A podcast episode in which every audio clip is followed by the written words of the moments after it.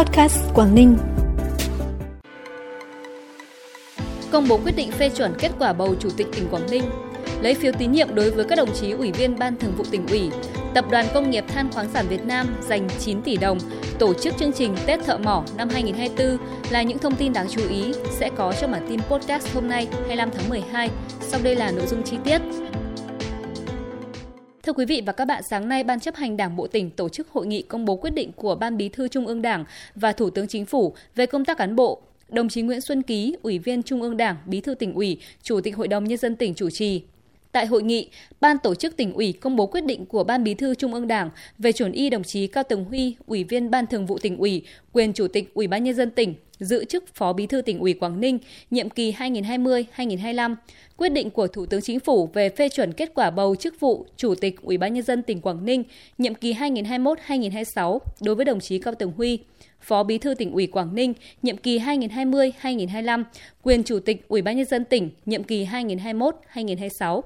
Cũng trong sáng nay, Ban chấp hành Đảng Bộ tỉnh tổ chức hội nghị lần thứ 43 để lấy phiếu tín nhiệm đối với 12 đồng chí Ủy viên Ban Thường vụ tỉnh ủy, nhiệm kỳ 2020-2025. Phát biểu kết luận hội nghị, đồng chí Nguyễn Xuân Ký, Ủy viên Trung ương Đảng, Bí thư tỉnh ủy, Chủ tịch Hội đồng Nhân dân tỉnh nhấn mạnh, việc thực hiện lấy phiếu tín nhiệm được thực hiện theo đúng quy định số 96 của Bộ Chính trị, thể hiện tinh thần công tâm, khách quan, đánh giá toàn diện. Đồng chí đề nghị các đồng chí trong Ban Thường vụ tỉnh ủy tiếp tục nỗ lực cố gắng hoàn thiện bản thân về phương pháp công tác, thực hiện chức trách nhiệm vụ được giao, đáp ứng yêu cầu đòi hỏi ngày càng cao. Từ nay đến cuối nhiệm kỳ, tập thể Ban chấp hành Đảng bộ tỉnh, Ban Thường vụ tỉnh ủy phát huy tinh thần đoàn kết, sức mạnh tập thể trong thực hiện nhiệm vụ chính trị đã đề ra.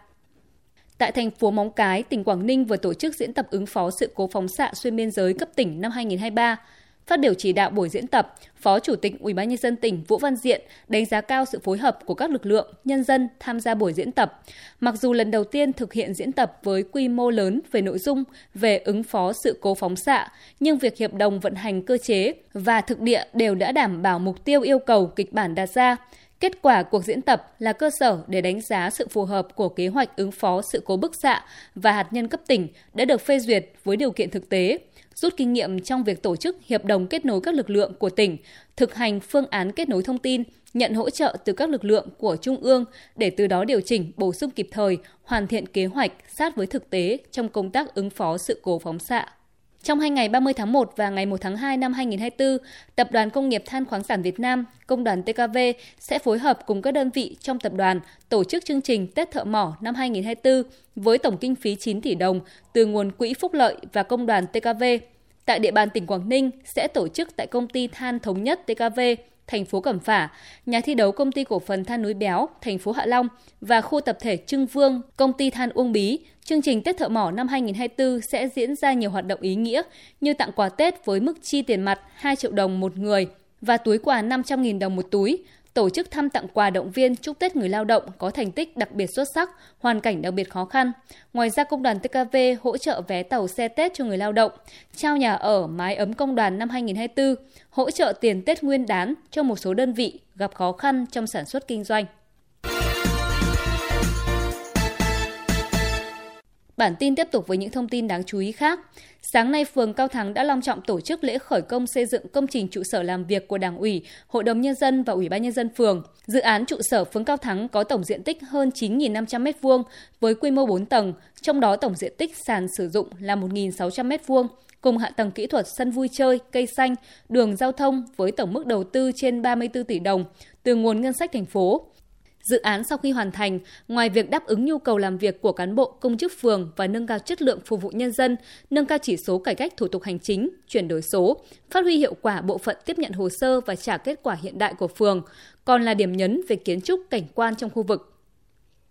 Hướng về kỷ niệm 30 năm ngày thành lập thành phố Hạ Long, tại tượng đài đồng chí Vũ Văn Hiếu, Thành đoàn Hạ Long vừa tổ chức lễ kết nạp đoàn tập trung và công nhận lớp đoàn viên 30 năm ngày thành lập thành phố Hạ Long đợt 2 cho 800 thanh niên ưu tú thuộc các trường trung học phổ thông trên địa bàn thành phố. Sau lễ dân hương tại đài tưởng niệm các anh hùng liệt sĩ thành phố Hạ Long và tượng đài đồng chí Vũ Văn Hiếu, bí thư đặc khu ủy đầu tiên của khu mỏ Quảng Ninh, 800 thanh niên ưu tú đã được kết nạp tập trung và được sinh hoạt chính trị tư tưởng với chủ đề Tuổi trẻ thành phố Hạ Long tích cực học tập và làm theo tư tưởng, đạo đức, phong cách Hồ Chí Minh, khát vọng xây dựng thành phố Hạ Long kiểu mẫu, giàu đẹp, văn minh, nghĩa tình. Hội Liên hiệp Thanh niên Việt Nam huyện Tiên Yên vừa tổ chức chiến dịch tình nguyện mùa đông năm 2023, xuân tình nguyện năm 2024, phát động phong trào thi đua chào mừng Đại hội Hội Thanh niên Việt Nam huyện Tiên Yên lần thứ 5, nhiệm kỳ 2024-2029 và hưởng ứng cuộc vận động tự hào một giải non sông. Tại chương trình, Hội Liên hiệp Thanh niên Việt Nam huyện Tiên Yên đã trao tặng 50 áo ấm, 20 chăn bông và 100 suất quà bánh kẹo cho các em nhỏ có hoàn cảnh khó khăn trên địa bàn xã Hà Lâu, huyện Tiên Yên. Tổng giá trị các phần quà là 20 triệu đồng từ nguồn kinh phí xã hội hóa. Nhân dịp này, Hội Liên hiệp Thanh niên các xã thị trấn hưởng ứng cuộc vận động tự hào một giải non sông do Trung ương đoàn phát động. Ngay sau buổi lễ gia quân, các tình nguyện viên đã tham gia hỗ trợ người dân Hà Lâu xây dựng nhà tiêu hợp vệ sinh, tuyên truyền hướng dẫn các gia đình dọn dẹp, ăn ở vệ sinh, góp phần nâng cao ý thức bảo vệ môi trường, hoàn thành các tiêu chí xây dựng nông thôn mới, nâng cao tại địa phương. Phần cuối bản tin là thông tin thời tiết. Đêm nay và ngày mai, tỉnh Quảng Ninh chịu ảnh hưởng của áp cao lạnh lục địa có cường độ suy yếu. Thời tiết các khu vực trong tỉnh phổ biến nhiều mây không mưa, trưa chiều giảm mây trời nắng, trời rét, nhiệt độ cao nhất 20 độ, thấp nhất 15 độ. Thông tin vừa rồi đã khép lại bản tin ngày hôm nay. Cảm ơn quý vị và các bạn đã quan tâm đón nghe. Xin kính chào tạm biệt và hẹn gặp lại.